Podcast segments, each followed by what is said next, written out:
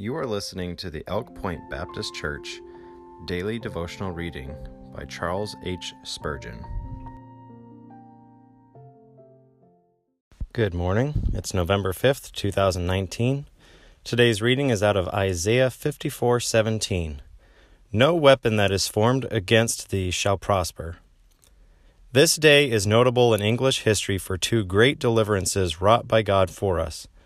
On this day, the plot of the Papists to destroy our Houses of Parliament was discovered in 1605. While for our princes they prepare in caverns deep a burning snare, he shot from heaven a piercing ray, and the dark treachery brought to day. And secondly, today is the anniversary of the landing of King William III at Torbay, by which the hope of popish ascendancy was quashed and religious liberty was secured 1688. This day ought to be celebrated not by the Saturnalia of striplings, but by the songs of saints. Our Puritan forefathers most devoutly made it a special time of thanksgiving. There is extant a record of the annual sermons preached by Matthew Henry on this day. Our Protestant feeling and our love of liberty should make us regard its anniversary with holy gratitude.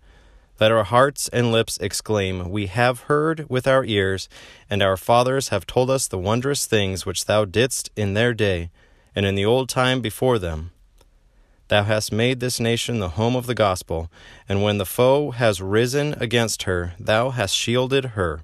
Help us to offer repeated songs for repeated deliverances grant us more and more a hatred of Antichrist, and hasten on the day of her entire extinction. Till then and ever we believe the promise No weapon that is formed against thee shall prosper. Should it not be laid upon the heart of every lover of the gospel of Jesus on this day to plead for the overturning of false doctrines and the extension of divine truth? Would it not be well to search our own hearts and turn out any of the popish lumber of self righteousness which may lie concealed therein?